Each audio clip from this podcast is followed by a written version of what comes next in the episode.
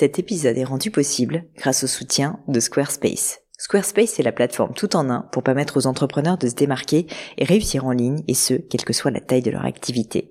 Pourquoi est-ce que j'ai choisi Squarespace comme sponsor du podcast? D'abord parce que je sais qu'ici vous êtes très nombreux à entreprendre, avoir un podcast ou un projet qui nécessite d'être valorisé sur un site web.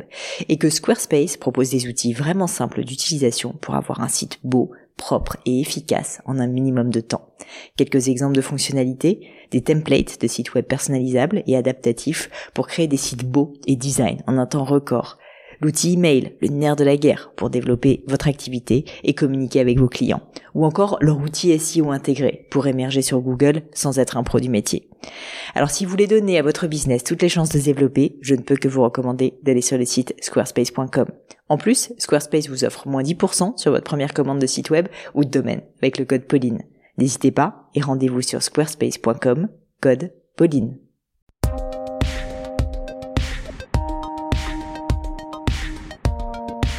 Mes chers amis, bonjour, ici Pauline Legnaud et vous êtes sur un nouvel épisode du podcast. Alors pour ceux qui ne le connaissent pas encore, ce podcast c'est un peu cette psychothérapie personnelle où j'invite des personnalités toutes plus remarquables les unes que les autres pour comprendre qui ils sont, leur parcours, leur cheminant de vie, leurs grandes décisions également, leurs échecs, bref, pour essayer de comprendre ce qui a fait qu'ils sont qui ils sont et puis essayer ensemble de devenir la meilleure version de nous-mêmes.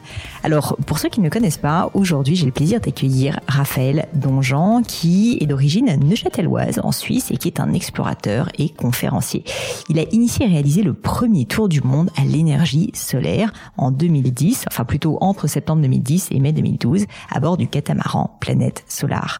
Donc un explorateur, quelqu'un qui a une mission de vie essayer de faire comprendre au monde l'importance d'urgence même bah, de la transition écologique vers des énergies renouvelables.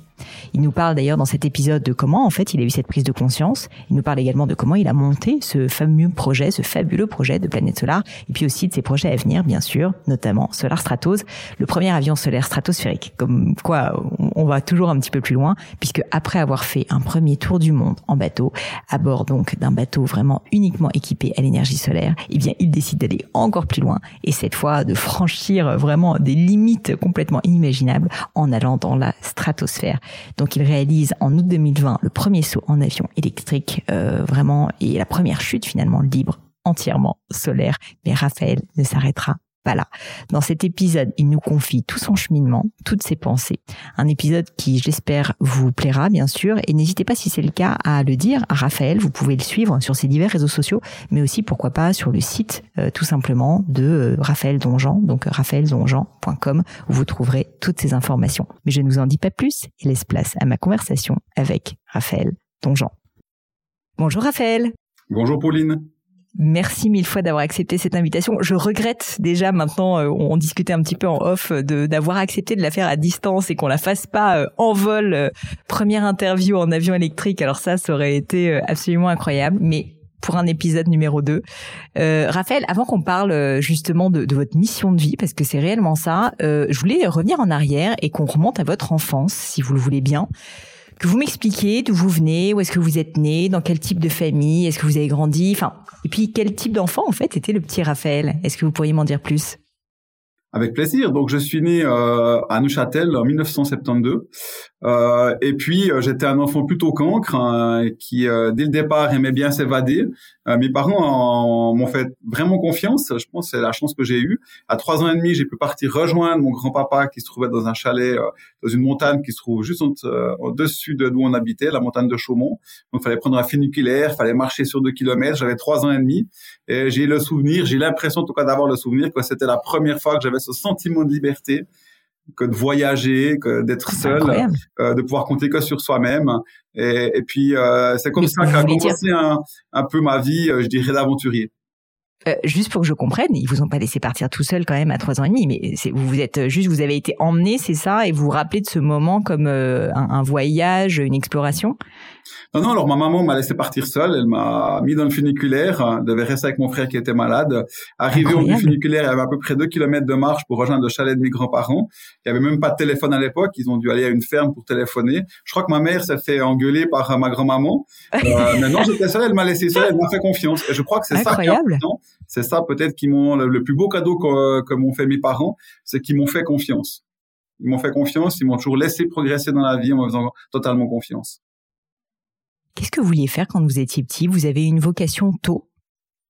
Oui, alors très vite, moi, mon rêve, c'était d'être astronaute je voulais aller dans l'espace, je voulais faire de l'aventure. C'est les, euh, c'est le dimanche après-midi lorsque je regardais les émissions de Cousteau, euh, assis dans le salon. Euh, donc ça, c'est vraiment ces souvenirs euh, de l'exploration spatiale, de l'exploration. Je voulais être aventurier, explorateur, astronaute. Alors astronaute, c'était pas à ma portée. Euh, aventurier, je pensais que tout avait été fait. Hein, je me suis bah toujours dit, ah, toutes les, la dernière grande aventure, euh, Bertrand Picard, on la dernière grande aventure, le tour du monde en ballon sans escale. Et puis voilà euh, bah, finalement, euh, les difficultés climatiques, ce défi de la transition énergétique a montré que les aventures existent toujours, l'exploration existe toujours. C'est plus pour aller le plus loin possible ou découvrir de nouvelles terres ou aller plus vite, mais pour euh, démontrer le potentiel des énergies renouvelables. J'adore cette idée de sortir du cadre et de euh, bah, inventer sa vie, quoi, et de la vivre sur ses propres termes d'une certaine manière, c'est-à-dire de se dire, bah, vous aviez cette passion pour l'exploration, cette envie de découverte. C'est pas forcément euh, au 21e siècle la chose la plus facile à mettre en place, mais pourtant, bah, vous avez trouvé euh, bah, une manière de devenir explorateur. Comment est-ce que vous avez, à un moment donné, je sais pas si ça a été un déclic ou si ça a été une longue maturation, décidé justement de dédier votre vie, si je puis dire, parce que j'ai l'impression que c'est vraiment ça, à l'exploration et à ce que vous nommez l'écologie euh, expérimentale? Je dirais que c'est pas forcément quelque chose qui est euh, qui a été intellectualisé, qui a été euh, prévu. Hein, C'était pas un parcours qui a été destiné. C'est vraiment euh, la prise de conscience des changements climatiques. Hein, j'ai été plusieurs fois voyager dans les régions polaires et j'ai vu un glacier disparaître en Islande entre 1993 et 2004. Donc j'ai vraiment vu un glacier, mais pas un petit glacier, hein, Pauline. 700 mètres d'épaisseur de glace, euh, reculé de 3 kilomètres. Donc vous avez vraiment voilà, vous dites, c'est impressionnant. J'étais là il y a 11 ans, il y avait 700 mètres d'épaisseur de glace, il y avait une montagne de glace et maintenant il n'y a plus rien. Et là, vous, y alliez, euh, Raphaël, en fait, pour faire euh, de l'exploration polaire, donc rien à voir, j'imagine, avec euh, l'enjeu climatique, juste pour explorer. Et puis c'est là, à ce moment-là, que vous avez pris cette, enfin, que vous avez vu et que vous avez pris conscience du, du, du sujet, du problème? Tout à fait. Donc c'était une expédition spéléologique pour faire de la glacio-vulcanospéléologie, pour aller dans un glacier où il y avait l'activité volcanique et euh, c'est sur ce chemin que j'ai découvert ce glacier en 1993. On revient en 2004, le glacier a disparu. Et là, vous prenez conscience des changements climatiques, c'est pas juste euh, des articles de journaux avec des, des, journalistes un petit peu fous, des scientifiques qui racontent des histoires. Il y a quelque chose qui est en train de se passer. Dans les régions polaires, tout va très vite. Et c'est là que j'ai pris conscience de ces, de ces, changements climatiques, de cette nécessité de faire quelque chose. Et puis j'avais expérimenté déjà l'énergie solaire. On avait créé le premier hébergeur solaire au monde avec mon frère Alexis euh, en 2001. Et donc, j'avais vu que la technologie existait, que l'énergie solaire, c'était une énergie qui avait un potentiel extraordinaire. Et je me suis dit, au lieu de parler des problèmes, hein, ce qui à l'époque était plutôt la tendance, on parlait des problèmes, moi, je voulais parler des solutions, de montrer ce qu'on pouvait faire et aussi amener un peu de, un peu d'espoir et un peu de rêve aux générations d'aujourd'hui de, et de demain, des jeunes générations, de leur montrer qu'il ne faut pas désespérer, qu'il existe des solutions, qu'il y a des choses incroyables qu'on peut faire grâce aux énergies renouvelables. Vous, vous disiez qu'avec votre frère, donc, vous aviez créé euh, le premier rébergeur solaire. Qu'est-ce que c'est que ça? Et alors, comment est-ce qu'on se lance dans cette aventure-là? Donc on était avec mon frère, euh, on faisait de l'hébergement de sites internet et d'emails lorsqu'on était étudiant. On a commencé ça en, 96. Et puis en 2001, on n'est plus étudiant et on se dit on va abandonner, on va arrêter, mais on a quand même 400 clients. Et on se dit non, bon, on va essayer de transformer cette société un peu classique d'hébergement internet une société idéale du point de vue énergétique. Donc, on va couvrir la maison de nos parents avec des panneaux solaires. on va faire fonctionner nos serveurs informatiques avec des batteries pour fonctionner en autonomie complète euh, grâce à l'énergie solaire. Et on va devenir les premiers hébergeurs solaires au monde, à notre connaissance. Incroyable. Et ça, ça va faire qu'on on va passer dans les news, on, va gagner des clients. Et là, on s'est dit, oh, mais c'est génial, ça fonctionne du point de vue technique, mais aussi du point de vue économique. C'est un argument que de mettre en avant le fait qu'on a euh, qu'on peut proposer des services qui sont totalement compensés, qui fonctionnent uniquement grâce à des énergies renouvelables que l'entreprise produit elle-même. Oui, c'est vraiment l'étape euh, suivante. la réaction de vos parents quand vous vous êtes mis à mettre des panneaux solaires sur le toit pour votre pour votre boîte d'hébergement, c'était quoi? Ah bon, ils ont l'habitude maintenant, hein, depuis ma première escapade à trois ans et demi, mes différentes fugues et autres aventures. Finalement, ça c'était pas ce qu'il y a eu de, les, c'était pas les pires événements qu'ils ont dû vivre avec moi. Alors, quels ont été les pires éléments qu'ils ont pu vivre avec vous, Raphaël? Parce que là, vous me titillez un peu. Bon, je pense qu'effectivement, alors j'ai quand même fait beaucoup de montagnes, j'ai fait de la spéléo. Euh, très jeune, on a commencé à sauter en bas des ponts. Donc euh, moi, très vite, j'aimais expérimenter les choses, profiter de, de, de, ce que la vie peut nous apporter. Euh, donc il y a eu des moments où je pense qu'elle était quand même assez euh, compliqué pour mes parents. Après le tour du monde de bateau solaire, maintenant je fais du parachutisme, je saute de mon avion. Donc, euh, mais ils ont toujours été assez courageux. Ils me suivent encore aujourd'hui, ils sont toujours à mes côtés. et je les trouve très courageux. Bah, justement, cette notion de courage, c'est euh, une notion qui m'intéresse beaucoup parce qu'on dit souvent que le courage n'existe pas sans peur, donc il faut un petit peu de peur pour faire preuve de courage. Et je voulais vous demander, vous qui avez euh, fait un tour du monde euh, à l'énergie solaire, on va en parler, sauter, comme vous le disiez, à des hauteurs, mais juste qu'on n'envisage même pas, donc vous rapprochez un peu de ce rêve d'enfant à nouveau. Est-ce que vous avez déjà eu peur, vraiment peur. Est-ce que vous pouvez m'en parler et qu'est-ce que vous avez fait? Est-ce que vous y êtes allé quand même? Ou est-ce qu'au contraire vous avez pris la décision euh, de, de renoncer ou de faire les choses différemment? Alors c'est vrai que c'est peut-être un défaut chez moi. J'ai rarement peur. J'ai ce côté un peu naïf où je m'engage sans vraiment euh, tenir compte de toutes les éventuelles conséquences. Hein. Je me projette peu dans les problèmes, mais c'est vrai qu'en tant qu'alpiniste, euh, principalement, euh, ça m'arrivait d'avoir peur. J'ai fait le cours de guide haute montagne et des fois, euh, on est obligé. On a une formation qui est quand même assez pointue, assez exigeante.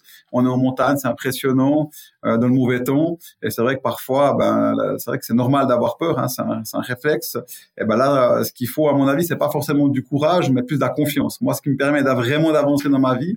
Quand c'est difficile, quand euh, on peut s'interroger sur euh, la suite des événements, c'est la confiance, c'est vraiment cette confiance qui pour moi est encore plus forte que le courage. Une confiance en vous, une confiance en l'avenir. Enfin, c'est plus un optimisme général ou c'est euh, le fait de croire en ses capacités?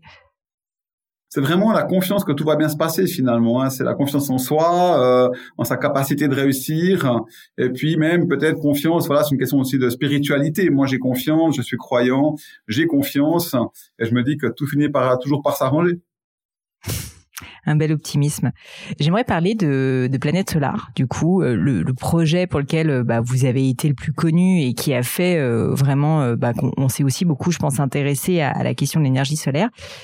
Euh, alors j'ai compris que vous étiez déjà vous-même impliqué sur ces sujets, mais à quel moment est-ce qu'on se dit dans sa vie, bah en fait, je vais faire le premier tour du monde à l'énergie solaire? Qu'est-ce qui s'est passé et, et comment est-ce que vous êtes arrivé à cette conclusion euh, pour ensuite euh, lancer ce projet?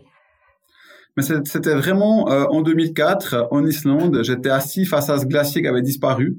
Et là, c'était un moment qui était assez difficile. J'étais vraiment triste.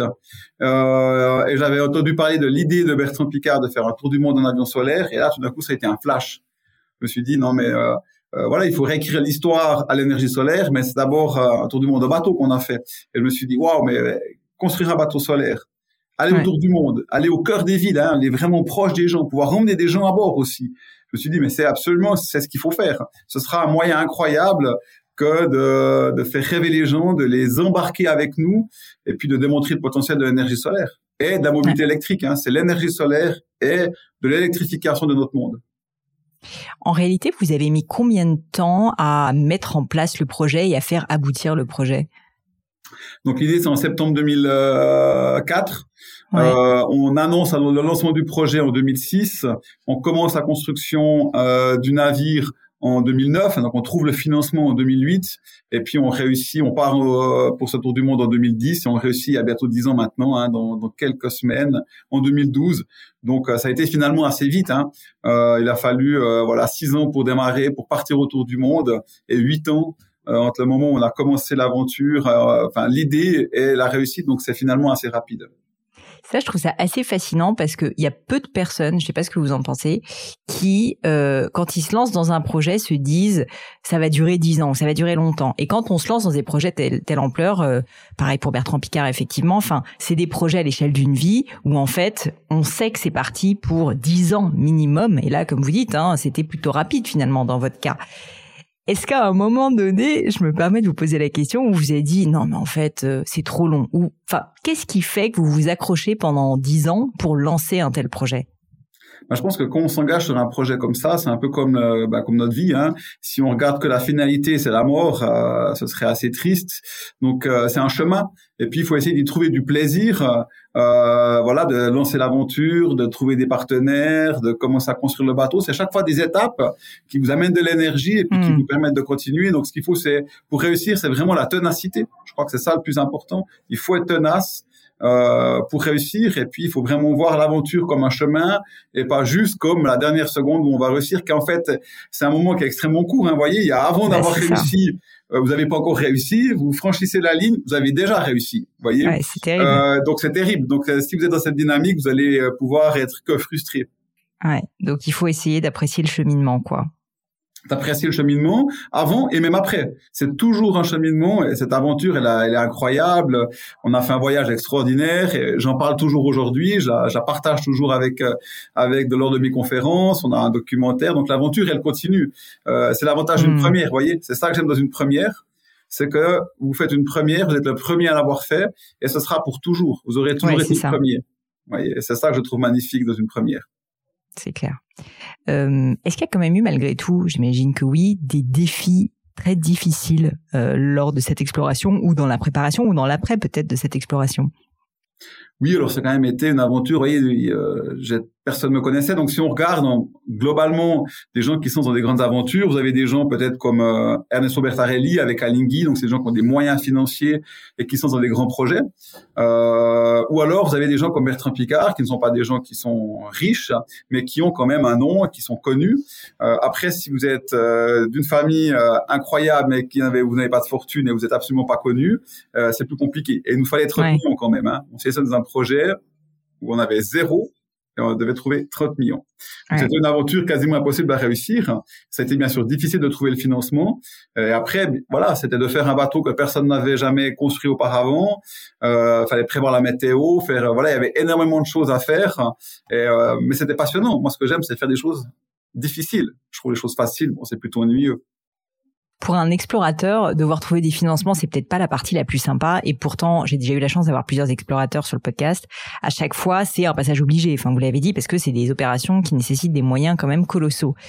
Est-ce que vous pourriez nous partager, en fait, qu'est-ce qui a fait que vous, vous avez réussi? Parce qu'il y en a beaucoup qui essayent pendant des années et qui, en fait, euh, échouent quand même, hein, euh, qui n'arrivent pas. On peut quand même en parler aussi et avoir une pensée pour eux, à tous ceux qui essayent et qui n'y arrivent pas. Vous, vous avez quand même réussi.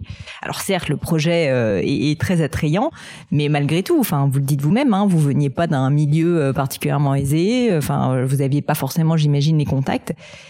Qu'est-ce qui a fait votre différence, Raphaël, sur ce point? Tout d'abord, je pense que effectivement, c'est un passage obligé, et tant mieux, parce que finalement, c'est euh, euh, votre capacité à trouver des financements. Ça veut aussi dire votre capacité à emmener les gens avec vous, à les faire rêver, à leur faire adhérer à votre aventure, à votre projet. Et ben, c'est ça qui va aussi euh, faire votre réussite. Et je pense mmh. que euh, bah, ce qu'il faut, c'est réussir à emmener les gens avec vous. Et puis, donc, il faut que l'idée soit quand même bonne. Après, il faut être capable de, de l'organiser de manière aussi euh, intelligente, pragmatique, pas juste être un grand rêveur. Euh, et puis, c'est toutes ces qualités-là, euh, comment vous allez organiser les choses qui va vous permettre, euh, avec un peu de chance, avec un peu de chance, euh, de réussir. Il faut quand même dire qu'on a qu'on a eu de la chance de rencontrer Imo Stroyer, qui un jour m'a dit Raphaël, je vais pas donner de l'argent, mais je vais financer la construction du bateau. Et ça, ça a totalement changé la dynamique. C'était un moment assez incroyable. Oui, parce qu'une fois que vous aviez le financement du bateau, euh, bon bah j'imagine aussi que les autres sponsors ont peut-être été plus faciles à trouver. Enfin, vous commenciez à avoir quelque chose de très solide, quoi. Alors oui et non, c'est-à-dire que en fait ça a été d'abord ça a été euh, super positif parce qu'on a commencé à construire le bateau, mais tout d'un coup je me suis rendu compte que maintenant je pouvais plus revenir en arrière. Qui s'engageait, commence à construire le bateau, fallait monter on n'avait pas d'argent. Euh, donc après ça a quand même été un moment compliqué. Alors bien sûr, je dirais pas que c'est plus facile, je dirais que c'est moins difficile hmm. de trouver de, des sponsors quand vous avez quelqu'un qui finance le bateau parce que vous pouvez leur dire de toute façon maintenant on va partir. Voilà. Avec ou sans vous, on va partir. Mais ça, y a, on a eu la crise de 2008 en plus, hein, qui a été un moment difficile, qui nous a pas aidé. Moi, j'ai tendance dans mes projets quand ça commence à bien aller, qu'on a des crises, soit la crise de 2008, le Covid, euh, voyez. Donc, euh, mais il faut savoir gérer ça. C'est justement ça aussi, être explorateur, c'est être capable de s'adapter aux conditions qui changent. Si nous, on n'est pas capable de, de, le faire, qui peut le faire? C'est clair, c'est clair. Euh, est-ce que vous vous rappelez d'un moment particulièrement fort, particulièrement mémorable lors de cette exploration? Alors, il y, a, bien sûr, il y a beaucoup de moments assez forts, assez incroyables, mais il y en a un peut-être que j'aimerais partager avec vous. Il faut quand même savoir que avant de faire ce tour du monde, où on s'engageait avec un bateau qui pesait presque 100 tonnes, avec à disposition à peu près 20 kW en continu, hein, ça veut dire 30 chevaux. Ça veut dire qu'on recevait, avant de partir autour du monde, je recevais des messages, des mails, quasiment tous les jours, pour me dire que j'étais complètement fou, que j'allais échouer, que j'allais Ah oui, les gens vous envoyaient des messages pour vous dire que vous êtes que j'allais finir en prison, que j'allais tuer mes collègues, que j'étais complètement fou, c'était pas possible. Euh, j'avais fait les mauvais choix techniques. Euh, on nous a appelé l'enclume, le maladroit, le fer à repasser. Vous voyez, donc euh, ce qui était intéressant, c'est de voir qu'au fur et à mesure où on avançait autour du monde, le nombre de messages diminuait. Ouais. Voyez, jusqu'au jour où on a, on a on a réussi, et là, les messages sont de nouveau, ont de nouveau commencé à arriver et c'était, oui, mais monsieur Donjon, mais bien sûr, c'était possible de faire un tour du monde en bateau solaire. Pourquoi vous avez perdu autant de temps et d'argent pour le faire? Mais donc, imaginez, on est avec ce bateau solaire où, euh, pour beaucoup de marins, beaucoup d'ingénieurs, d'architectes navals, on n'allait pas réussir. On traverse le golfe de Bengale, euh, qui se trouve entre Thaïlande et euh, le Sri Lanka. On passe une zone assez difficile. On a trois jours de mauvais temps, et beaucoup de vent, de la pluie. Et le matin du quatrième jour, euh, on voit qu'il y a un bateau de pêcheur qui est à la dérive. Euh, on se demande ce qui se passe. On monte à bord. Ça va prendre un petit peu de temps pour qu'on se comprenne. On parle pas tamoul, il parle pas anglais. Mais en fait, on comprend que ce bateau de pêcheur est en panne sèche. Donc, vous voyez, Pauline, c'est nous avec notre enclume solaire. On est à la première tempête qui portions assistance à un bateau qui fonctionne au fuel. Et là, j'ai compris quelque chose. Lorsqu'on est avec un système qui fonctionne avec du fuel, donc une énergie qui n'est pas renouvelable, et que vous n'en avez pas à disposition, tout s'arrête. Hmm. Ce qui n'est jamais le cas avec les énergies renouvelables. Le soleil, il y a toujours quelque chose. On arrive toujours à, voilà, il faut peut-être l'économiser, on a peut-être moins, mais nous, on pouvait recharger notre bateau grâce au soleil. voyez? Et ça, ça démontre notre société dans quelle, dans, dans quelle situation elle se trouve. On le voit maintenant avec ce qui se passe euh, en Ukraine on est extrêmement sensible à cette problème d'approvisionnement en énergie, que ce soit en gaz ou en pétrole ou en charbon. On n'est pas autonome. Ah. Si on était 100% basé sur les énergies renouvelables, ce serait pas un souci. Et d'ailleurs, du point de vue géopolitique, l'Europe aujourd'hui serait dans une autre position. Bien sûr. Donc, euh, ça a été vraiment un apprentissage pour moi. Et nous, on était totalement autonomes. Alors, ils ont été déçus hein, dans un premier temps, ces pauvres pêcheurs, parce que nous, on a dû leur dire, on a un gros bateau, mais on n'a pas une goutte d'essence à bord. On va quand même pouvoir rappeler les gardes-côtes, leur donner de Ils l'eau. ne devaient pas y croire, franchement. hein. Ils ne devaient pas y croire. Je crois qu'encore aujourd'hui, ils n'ont pas compris. Ils ont dû se dire qu'on ne voulait pas les aider. Mais voilà, on a pu appeler les gardes-côtes, puis un autre bateau de pêcheurs qui, qui sont venus les aider. Incroyable. Pour revenir euh, sur cette histoire de message, euh, je trouve ça assez fou parce qu'au final, on voit que vous aviez une détermination personnelle à cause de cette mission qui était, enfin, franchement inarrêtable. Mais se prendre des messages négatifs, le bateau enclume, de personnes en plus, je peux imaginer parfois ce sont des personnes référentes dans leur domaine, des techniciens, vous parlez d'ingénieurs euh, dans le domaine naval, etc. Ça doit pas être facile. Est-ce que euh, ces messages, euh, enfin comment Ma question c'est comment est-ce que vous réagissiez à ces messages? Est-ce que vous vous disiez, bah, en fait, je vais leur prouver? Du coup, ça vous, d'une certaine manière, ça vous rendait plus combatif? Est-ce qu'à l'inverse, ça vous minait? Est-ce que, enfin, quelle était votre réaction psychologiquement? Bah, moi, en général, quand on me dit qu'un truc est pas possible, ça me donne de l'énergie. Je me dis, allez, on va leur montrer. Vous voyez, moi, quelqu'un qui me dit, non, non, mais ce que tu veux faire, ça va vraiment pas fonctionner. Moi, au contraire, ça me donne une énorme énergie à me dire, non, mais il faut justement démontrer le contraire. Parce que si euh, finalement, avant de partir faire ce tour du monde, tout le monde était certain que ça allait être réalisable et puis qu'il n'y avait Ouais. pas de problème, le, ce projet n'avait aucun, intérêt. Vous voyez, il n'avait pas de but. Donc finalement, Ouais. tant mieux. C'est-à-dire qu'on a réussi à faire à, faire bouger les lignes, à montrer que euh, contrairement à ce que les idées reçues, hein, qu'un bateau solaire ça fonctionne et qu'on peut faire un tour du monde, traverser tous les océans pendant deux ans, donc forcément traverser des tempêtes, traverser des zones plus difficiles, des moments plus compliqués, euh, où c'est que la météo n'est pas prévisible. Hein, on a traversé le Pacifique, c'est plus d'un mois de navigation, donc on peut pas connaître la météo qu'on va avoir lorsqu'on Ah ouais. quitte les Galapagos en l'occurrence. Donc ça veut dire que c'était une véritable démonstration. Et donc tant mieux finalement, tant mieux. Voilà, et, Bertrand Picard a eu les mêmes problèmes. hein. Combien de, de, de copains pilotes me disaient il va jamais réussir, etc. Euh, donc c'est justement ce genre de choses qu'il faut essayer de démontrer. C'est de démontrer que ce que certaines personnes pensent impossible est possible. Il y a beaucoup de gens qui Ouais. pensent que la transition énergétique basée sur les énergies renouvelables, elle est impossible. Ils se trompent. Il faut leur montrer justement. Et vous le faites euh, admirablement et notamment avec l'autre projet dont je voulais parler, Solar Stratos. Donc je vois en plus que vous vous emportez les insignes pour ceux qui nous regardent sur YouTube. allez jeter un œil à la veste de Raphaël. alors là, vous lancez dans une nouvelle mission. Cette fois, on quitte l'eau pour atterrir dans le ciel, enfin pas atterrir justement, avec pour objectif d'atteindre la stratosphère avec un avion solaire cette fois encore, vous repoussez les limites sincèrement de l'entendement. Enfin, on se dit euh, la stratosphère, un avion solaire, enfin c'est impossible. Quel a été le déclic, le déclencheur qui a fait que vous êtes mis en quête de cette nouvelle mission? Bah en fait, euh, cette idée, enfin c'était quasiment un fantasme au départ. Je traversais le Pacifique à bord de, de planètes solaires. On était entre les Galapagos et les Marquises. C'est l'endroit pour moi de, de, ce tour du monde qui était le plus incroyable. 6000 kilomètres où on n'a vu aucun signe de vie pendant un mois. On était seuls seul. On n'a pas vu un avion, on n'a pas vu un bateau. Et là, moi, j'avais toujours le quart de nuit, hein, donc de euh, 21h à, minuit. J'étais seul, tout le monde dormait. Je faisais le blog euh, à l'extérieur du bateau, avec la tête dans les étoiles. Et je me suis dit, bon, euh, si on réussit ce, tour du monde, si on réussit à faire le premier tour du monde à l'énergie solaire de l'histoire, ben, qu'est-ce qu'on peut faire de plus ambitieux pour continuer à promouvoir l'énergie solaire? Et c'est là que j'ai eu voilà ce fantasme de dire, mais si on pouvait s'approcher des étoiles, s'approcher, aller voir la courbure de la Terre, euh, tout ça grâce à l'énergie solaire, quelque part, réaliser le, le, le rêve d'Icar 4000 ans plus tard, sans se brûler les ailes, bah, ça pourrait être une aventure incroyable. Et surtout, l'idée, c'était que avec Panel Solar, on a fait un tour du monde, donc on a réécrit une histoire qu'on fait tous les jours avec les énergies fossiles. L'idée là, avec Solar Stratos, c'est d'aller au-delà de ce qu'on peut faire avec les énergies fossiles. Donc d'aller au-delà de ce qu'on peut faire avec un avion qui fonctionne avec un moteur à combustion.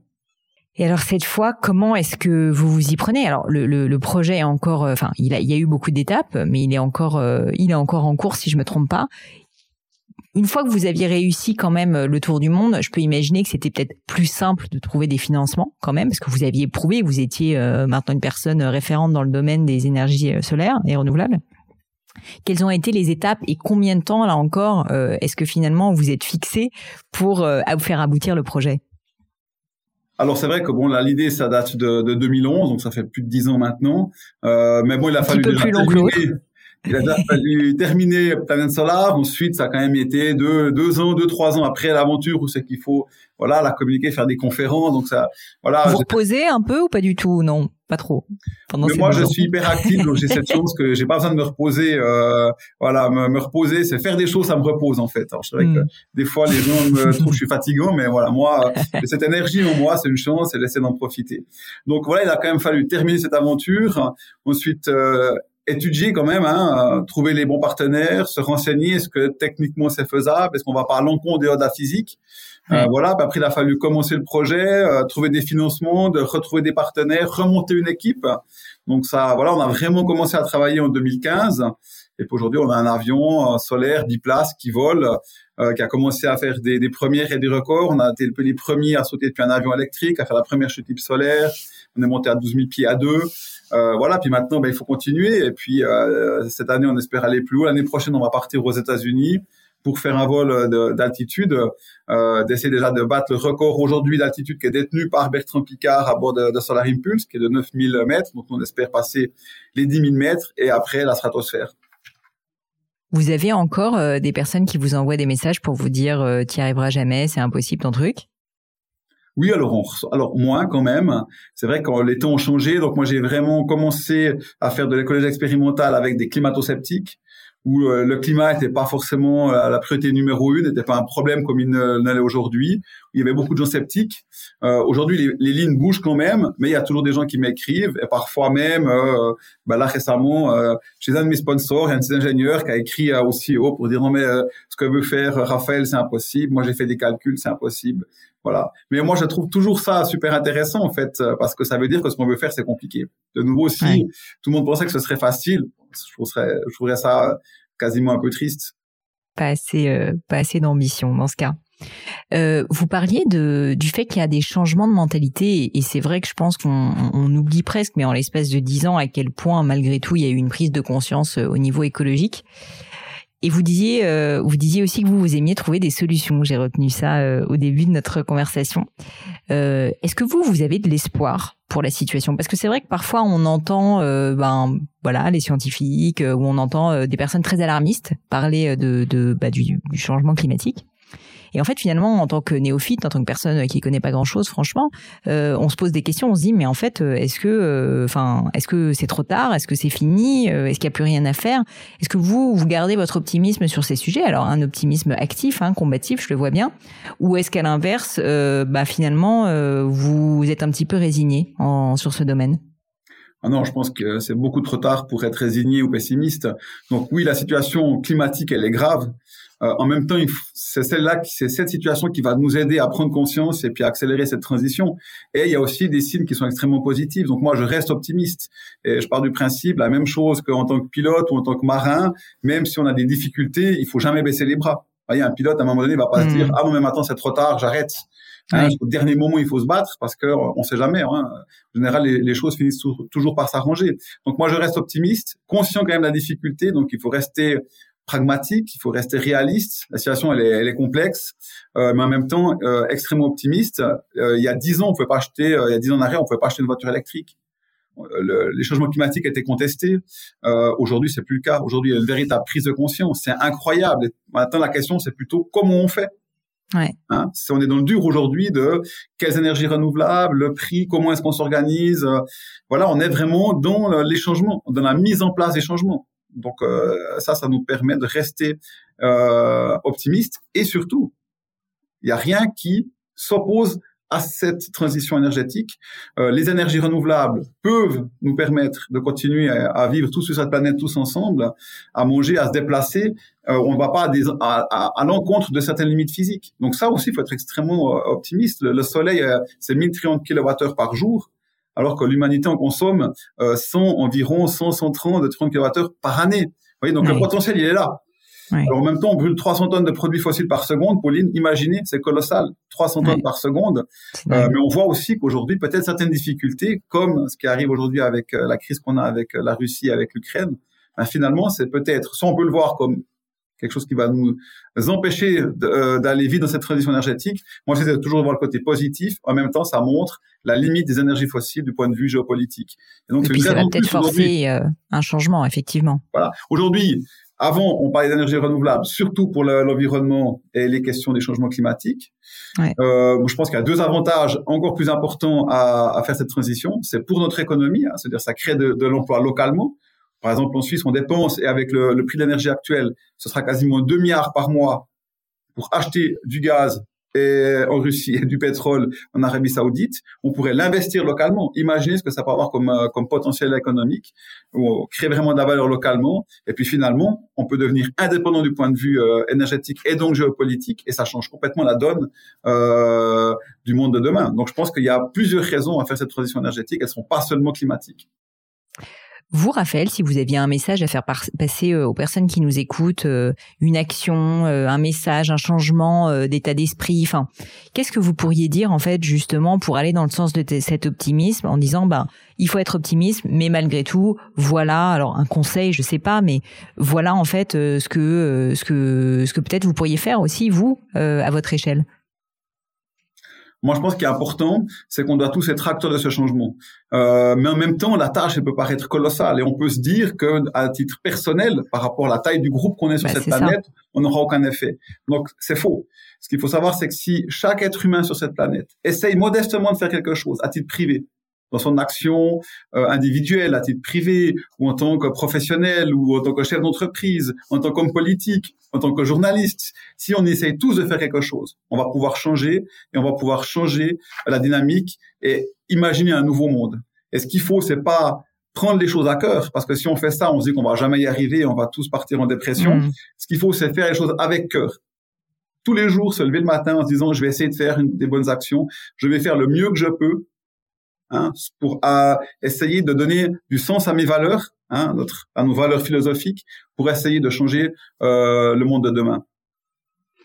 Raphaël, euh, je, saute un petit peu du coq à l'âne, mais euh, avec tout ce que vous faites, avec ces projets de grande ampleur, enfin où en fait c'est devenu une mission de vie, comme je le disais au début, je peux imaginer qu'il n'est pas simple d'avoir une vie normale euh, d'une certaine manière, c'est-à-dire euh, une famille, des enfants, etc.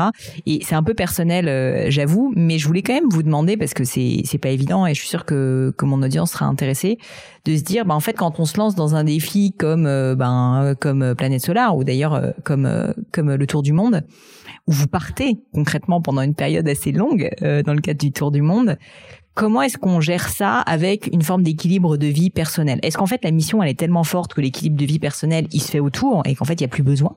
Ou est-ce que quand même vous êtes obligé de ménager un peu euh, une forme de d'équilibre? Bah, il faut, je pense, c'est important d'avoir un équilibre entre sa vie professionnelle en guillemets, vie privée, même si lorsqu'on fait euh, un projet comme Planète Solar, lorsqu'on devient explorateur, j'ai l'impression qu'il n'y a plus vraiment de vie privée et de vie professionnelle. Après, il faut essayer. C'est vrai que j'avais une, j'avais une compagne quand je suis parti faire ce tour du monde. Elle avait rencontré un fonctionnaire qui était ambulancier et qui travaillait euh, en gros trois jours par semaine. Elle s'est retrouvée avec un aventurier marin autour du monde. C'est très difficile. D'ailleurs, elle a, elle a malheureusement pas supporté le changement, mais il faut essayer. Donc, euh, j'essayais le plus possible de, de maintenir l'équilibre. Elle pouvait monter à venir à bord du bateau. Elle, elle nous a rejoint d'ailleurs dans quelques endroits de la planète. J'essayais de, de l'appeler tous les matins, tous les soirs. De... Donc, il faut essayer, bien sûr, euh, euh de et de faire euh, son projet de vie qui poursuit un but euh, collectif, mais il faut aussi euh, pas oublier son projet de vie individuel quand hmm. même. Hein. Voilà, pour essayer de trouver un équilibre pour soi-même, pour les gens qu'on aime, et puis pour euh, les gens qui nous ont fait confiance. Quand on fait un projet comme Planète Solar, il y a des gens qui vous ont fait confiance, qui ont investi de l'argent, leur réputation. Donc c'est aussi une, une, énorme responsabilité. Vous savez, démarrer des aventures comme Planète Solar, comme Solar Stratos, et, et comme d'autres, comme pour Bertrand euh, euh Solar Impulse, on s'enferme un peu dans, dans notre dans notre défi. Hein. Il faut être capable de le faire euh, avec le recul nécessaire pour garder la tête froide, continuer d'avancer tout en préservant sa vie privée et son équilibre. Il se trouve que vous n'avez pas vécu d'échec euh, de, de, ce que je vois en tout cas et de, de, de, de ce qu'on entend enfin sur Planète Solaire et puis sur le tour du monde. Mais est-ce que vous vous êtes posé la question à un moment dans le cadre de, de la préparation sur qu'est-ce qui se passe si ça se plante, si le bateau, bah justement, euh, ça marche pas. Si au bout d'un moment, à cause du gros temps, on est obligé d'arrêter? Enfin, est-ce que vous vous êtes à un moment donné projeté en vous disant, s'il y a un échec, qu'est-ce que je fais? Ou vous, vous vouliez au contraire euh, euh, considérer que l'échec n'était pas une option? Bah, Disons, c'est une chance qu'on part de rien voyez, euh, j'ai toujours pensé que, par exemple, si vous vous appelez, prenons un exemple, Bertrand Picard, votre grand-père c'est Jacques et votre arrière-grand-père, votre père, mm. excusez-moi, c'est Jacques et votre grand-père c'est Auguste, euh, c'est plus compliqué parce que il y a une pression supplémentaire parce que vous partez pas de zéro. Finalement, moi, je me suis dit bon, euh, t'es ambulancier, tu pars de zéro, bah au pire, tu reviens à zéro. Voilà. Mais tu auras essayé quelque chose d'incroyable. Parce que le pire pour moi, c'est de, c'est pas de ne pas réussir, euh, c'est de ne pas avoir essayé. Et dans mon cas, euh, je me serais juste retrouvé au même niveau que j'étais avant. Donc pour moi, ça n'a jamais été euh, une difficulté, en tout cas au départ avec Planète Solar. Et puis aujourd'hui, bah, cette responsabilité d'essayer de faire quelque chose, elle, elle est importante. Et pour moi, c'est plus simple de vivre en essayant de faire quelque chose, en sachant qu'à chaque instant, un projet comme Solar Stratos, ça peut s'arrêter. mais pour moi, c'est plus facile à vivre que d'abandonner euh, en devenant un timoré, en restant à la maison parce qu'on a peur d'échouer. Pour moi, c'est vraiment mon caractère qui fait que voilà, c'est il faut aller de l'avant. Euh, et puis voilà, puis avoir confiance finalement. C'est la confiance de nouveau. On revient sur cette question-là. Pour moi, j'ai cette confiance, j'ai cette chance d'avoir confiance en moi, dans les gens qui m'entourent, mais aussi, euh, voilà, étant croyant, la, la, vie est beaucoup plus simple, hein, parce qu'on se dit de toute façon tout va bien se passer je, je, voulais vous poser des questions sur cette confiance parce que je vous cache pas que malheureusement, je pense que la confiance c'est quelque chose d'assez peu partagé et vous avez, comme vous disiez, une chance euh, de l'avoir, donc certainement euh, grâce à votre foi, entre autres. Mais est-ce que vous avez euh, des astuces Est-ce que vous avez constaté avec un peu de recul, peut-être que c'est grâce à vos parents qui vous ont donné cette confiance, mais Comment est-ce que vous avez fait, est-ce que vous le savez, pour justement avoir cette confiance assez stable qui fait que vous êtes serein et que bah, vous tracez votre route d'après ce qu'on voit, euh, sans trop vous poser de questions et sans vous remettre en cause vous en tant que personne? Parce que on connaît tellement de personnes qui ont un projet, qui ont une envie, qui ont un rêve, mais qui parfois s'auto-sabotent parce que euh, ils ont peur, peur de pas être à la hauteur, etc. Et du coup, euh, voilà, ne n'avancent pas aussi loin qu'ils le pourraient. Et vous avez l'air d'être un tellement merveilleux exemple de quelqu'un qui a cette saine confiance en soi que je suis obligée de vous poser cette question. Euh, comment est-ce que vous faites, quoi, Raphaël? Je sais pas si vous avez la réponse, mais euh, j'avoue que je suis évidemment très curieuse. écoutez, je pense que malheureusement, j'y suis pour pas grand-chose. Vous savez, euh, dans la vie, on dit qu'il y a cette, cette, cette, idée un peu euh, philosophique, hein, il y a être, avoir et faire, et puis que si vos parents, dans les premières années de votre vie, hein, qu'on est un, un, nourrisson, en fait, on ne fait que, en gros, on dort, on mange, on fait nos besoins, on sert pas à grand chose. Et là, si vous avez l'amour inconditionnel de vos parents, de votre maman et de votre papa, mais il vous suffit d'être il vous suffit d'être pour être aimé. C'est l'amour inconditionnel. Et je pense c'est ce que j'ai reçu de mes parents, ce qui fait que euh, j'ai pas besoin ni de faire ni d'avoir pour savoir que euh, été nourri de cet amour inconditionnel. Et je hmm. pense que ça c'est une chance que j'ai reçue de mes parents. C'est un cadeau incroyable que j'ai reçu de mes parents. Et je pense effectivement que si on n'a pas reçu ça, ça rend les choses, c'est un autre monde en fait. On vit dans un autre monde beaucoup beaucoup plus compliqué parce que ça veut dire qu'il faut soit faire, soit avoir pour être aimé. Et ça complique énormément euh, la vie des gens qui n'ont pas reçu cet amour inconditionnel. Et c'est pour ça que je pense que dans le monde de demain, on doit pas seulement faire une transition énergétique, on doit aussi peut-être apprendre, euh, voilà, cultiver pas seulement l'intelligence intellectuelle, mais aussi l'intelligence émotionnelle. Créer mm. finalement, c'est quoi les valeurs philosophiques d'un individu de notre société, quels sens sont venus à notre vie, puis c'est pas juste avoir et faire c'est autre chose. Et lorsqu'on parle aussi de décroissance, comment imaginer la décroissance dans un monde où on veut toujours produire plus et puis que la récompense à ça, c'est pouvoir consommer? Donc euh, le monde de demain, c'est bien sûr changer notre euh, notre consommation d'énergie, mais c'est aussi changer euh, certains fondements philosophiques. Raphaël, je vous remercie pour euh, pour tout ce que vous avez partagé avec nous. Pour terminer, euh, j'ai un petit crible que j'aime bien une des questions que j'aime bien poser euh, à mes invités. Et, et, la première de ces questions, c'est est-ce que vous auriez vécu dans votre vie à un moment donné un grand échec, un échec un peu fondateur, enfin un échec vraiment qui vous a marqué, voyez, et puis les enseignements que vous en avez tirés. Oui, alors moi j'ai vécu un échec, j'ai vécu quelques échecs quand même, euh, mais je dirais au niveau professionnel, euh, j'ai vécu un échec qui m'a marqué et en fait, au moment où j'étais en train de vivre cet échec, et je pensais que je vivais le plus grand échec de ma vie, je préparais ma plus belle réussite. Donc moi, mon rêve, c'était d'être sapeur-pompier professionnel dans la ville de Neuchâtel où j'étais, où j'étais né. Et puis j'ai postulé là-bas pendant sept ans. Donc j'ai fait plusieurs formations, j'ai fait ambulancier, j'ai fait euh, j'ai fait ingénieur, j'ai été pilote, j'ai apprendre l'anglais. Mais chaque fois, chaque fois que je passais l'examen, donc je l'ai passé plusieurs fois, euh, j'ai jamais été pris. Alors j'ai pas été pris parce que mon père faisait de la politique, j'ai su beaucoup plus tard et qu'il voulait pas m'engager parce qu'il voulait pas avoir le fils d'un politicien dans ce service. Mais en fait, à ce moment-là, je pensais que je vivais justement quelque chose de terrible, que j'étais nul.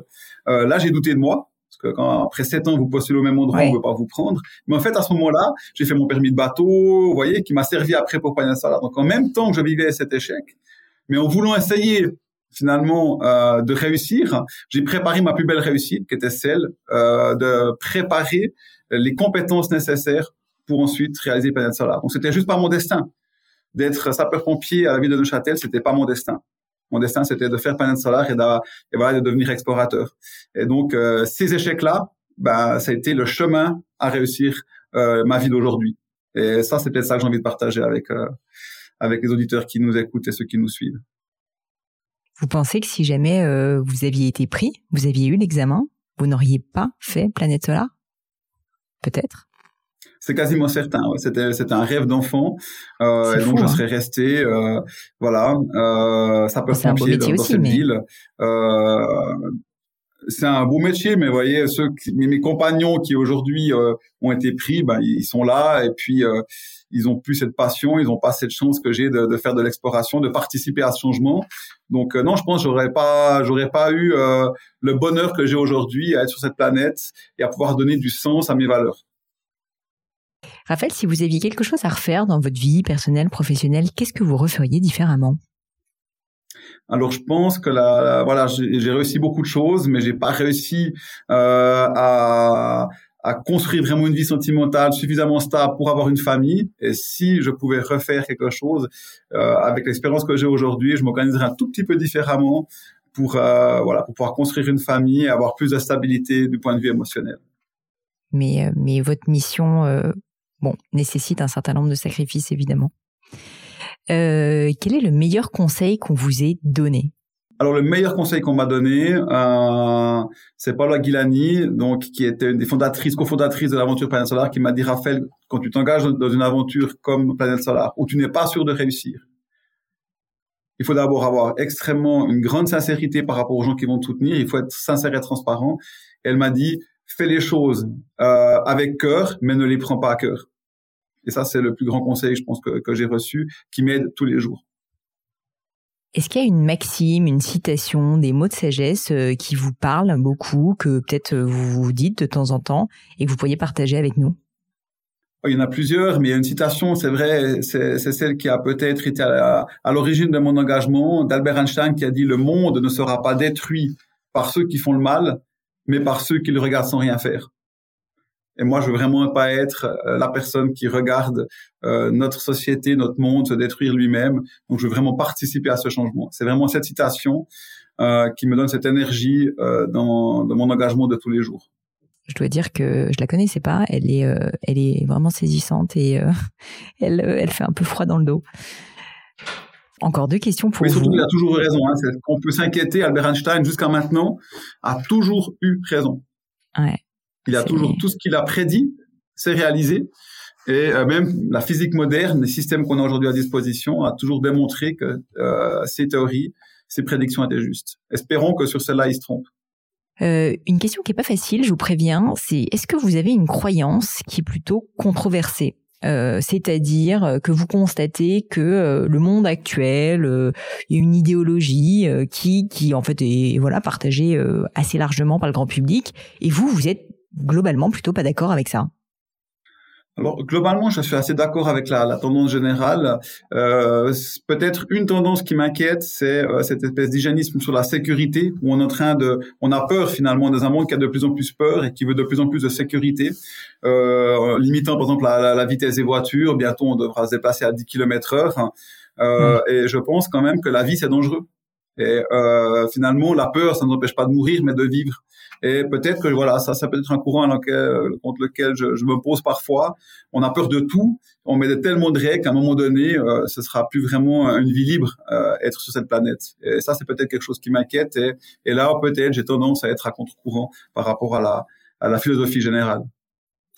C'est un point qui m'intéresse, euh, donc euh, parce qu'on a évoqué le, le, le, mot courage euh, tout à l'heure, bien sûr. Vous disiez que vous évitiez plutôt quelqu'un qui avait pas trop peur, justement, mais c'est vrai que je vous rejoins sur ce sujet, sur le fait que ben voilà, il y a un espèce de principe de précaution maintenant sur tout, euh, sur la vitesse, sur la santé, bien sûr, etc.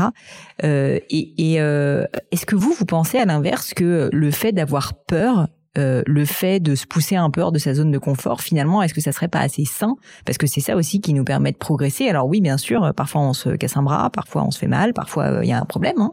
C'est pas tous les jours facile. Mais est-ce que c'est pas ça aussi le progrès? Qu'est-ce que vous en pensez? Moi, je pense que c'est une, une, vraie question. Hein. La peur, comment est-ce qu'on l'aborde? Et ce que j'ai pu constater, c'est que tous les gens qui vivent avec la peur, en fait, se limitent énormément. Et puis que ça, c'est une limite, y compris pour notre société, pour progresser, pour changer. La peur fait qu'on est résistant au changement, qu'on a peur des mmh. changements, qu'on reste dans sa zone de confort. Et puis finalement, c'est un impact énorme sur notre société.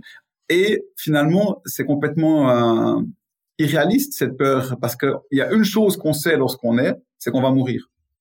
Et la question, c'est qu'est-ce qu'on fait pendant ce temps qui nous est donné entre le moment où on arrive sur cette, euh, dans cette vie et le moment où on, où on la quitte. Et on devrait l'utiliser le mieux possible sans avoir peur. Parce que finalement, d'avoir peur de quelque chose qui, de toute façon, va se réaliser, de toute façon, ça va mal se terminer. Ça m'interroge un peu. Et encore plus dans une société où finalement, on est en train de détruire l'environnement. On est en train de, on n'a jamais mis autant en péril notre, notre vie, toute la vie sur cette planète. Et puis, c'est le paradoxe où c'est que maintenant, en Suisse, on donne ça comme exemple, il y aura bientôt des compteurs sur les vélos, parce qu'ils veulent pouvoir sanctionner les, les, cyclistes qui vont trop vite dans les, dans les villes, dans les zones à 20 km heure. Donc imaginez, bientôt il y aura des cyclistes qui vont être interdits d'aller à vélo parce qu'ils vont trop vite dans une dans une ville. Et je me dis, mais ce sera quoi demain? Si on continue comme ça, ça veut dire que dans 15 ans, on va mettre des, des compteurs euh, sur les sur les joggeurs et on leur retirera l'autorisation de marcher. Ce sera où la limite? Et là, je m'interroge un peu sur quelle société on est en train de créer. Ma dernière question pour vous, Raphaël, c'est une question au sujet de livres, parce que moi je suis une grande littéraire, enfin j'ai été en tout cas une grande littéraire, et euh, je voulais vous demander s'il y a eu un ou des livres qui vous ont vraiment marqué, qui vous ont peut-être inspiré justement aussi euh, dans, dans, dans, tous vos immenses projets. Euh, est-ce que vous pourriez nous, nous expliquer pourquoi, enfin quels sont ces livres et qu'est-ce qu'ils ont créé en fait comme sentiment en vous? Alors oui, il y a, plusieurs livres qui m'ont qui m'ont marqué, mais il y a une expédition que j'ai découvert grâce à un livre, c'est l'expédition du Kontiki pas si vous vous souvenez de cette aventure, Pauline, qui est un radeau de balsa euh, emmené par euh, cinq Norvégiens et un Suédois, euh, par Thor Yederal, qui est convaincu qu'il y a eu des apports en Polynésie par l'Amérique du Sud, mais vu qu'il n'y avait pas de bateau, on lui explique que c'est impossible, et donc il va construire un radeau correspond au radeau préhistorique qui était construit à ce moment-là au Pérou, et il va traverser euh, le Pacifique euh, depuis les côtes du Pérou euh, jusqu'à dans les Tuamotu. Voilà, euh, c'était vraiment pour moi une aventure extraordinaire, et ce livre, je le lis une fois par année euh, parce que je le trouve vraiment incroyable, et c'est vraiment une des aventures qui m'a énormément inspiré à devenir à devenir aventurier et explorateur. Rappelez-moi du coup le titre du, du livre exactement, c'est l'exploration du Kontiki c'est Kontiki. Le titre, sauf erreur, euh, c'est Kontiki. Bah, j'essaierai de le mettre, de le retrouver. Je le connaissais pas et de le mettre dans les notes de l'épisode parce que vous, vous nous donnez bien envie de le découvrir. Peut-être qu'on va susciter des vocations. C'est vraiment très bien écrit et c'est vraiment une aventure incroyable scientifique également, hein, qui a un but, qui poursuit un but. Aujourd'hui, on sait qu'effectivement, il y a eu des apports depuis l'Amérique du Sud, c'était démontré par la, par la génétique. Euh, donc, c'est vraiment une aventure incroyable et de quelqu'un qui avait une pensée à contre-courant euh, contre l'ensemble du, du, monde scientifique. Et ça, c'est aussi, euh, je trouve, une belle preuve de courage. Mm. Raphaël, merci mille fois pour votre temps. Merci d'avoir euh, partagé euh, tous ces, moments de vie avec nous. Si on veut vous retrouver, si on veut vous suivre, si on veut peut-être euh, vous soutenir aussi, il y a pas mal de personnes qui écoutent le podcast, bah, qui sont des entrepreneurs, des financiers, qui peut-être seront intéressés à l'idée de, bah, d'apporter leur soutien à vos projets. où est-ce qu'on peut vous contacter? Où est-ce qu'on peut vous suivre, suivre vos aventures? Alors, on est visible sur, le, sur l'ensemble des réseaux sociaux, que ce soit avec Solar Stratos, la Fondation Panel Solar, Raphaël Donjon aussi à titre privé. Euh, on a un club, hein, vous pouvez devenir membre du club.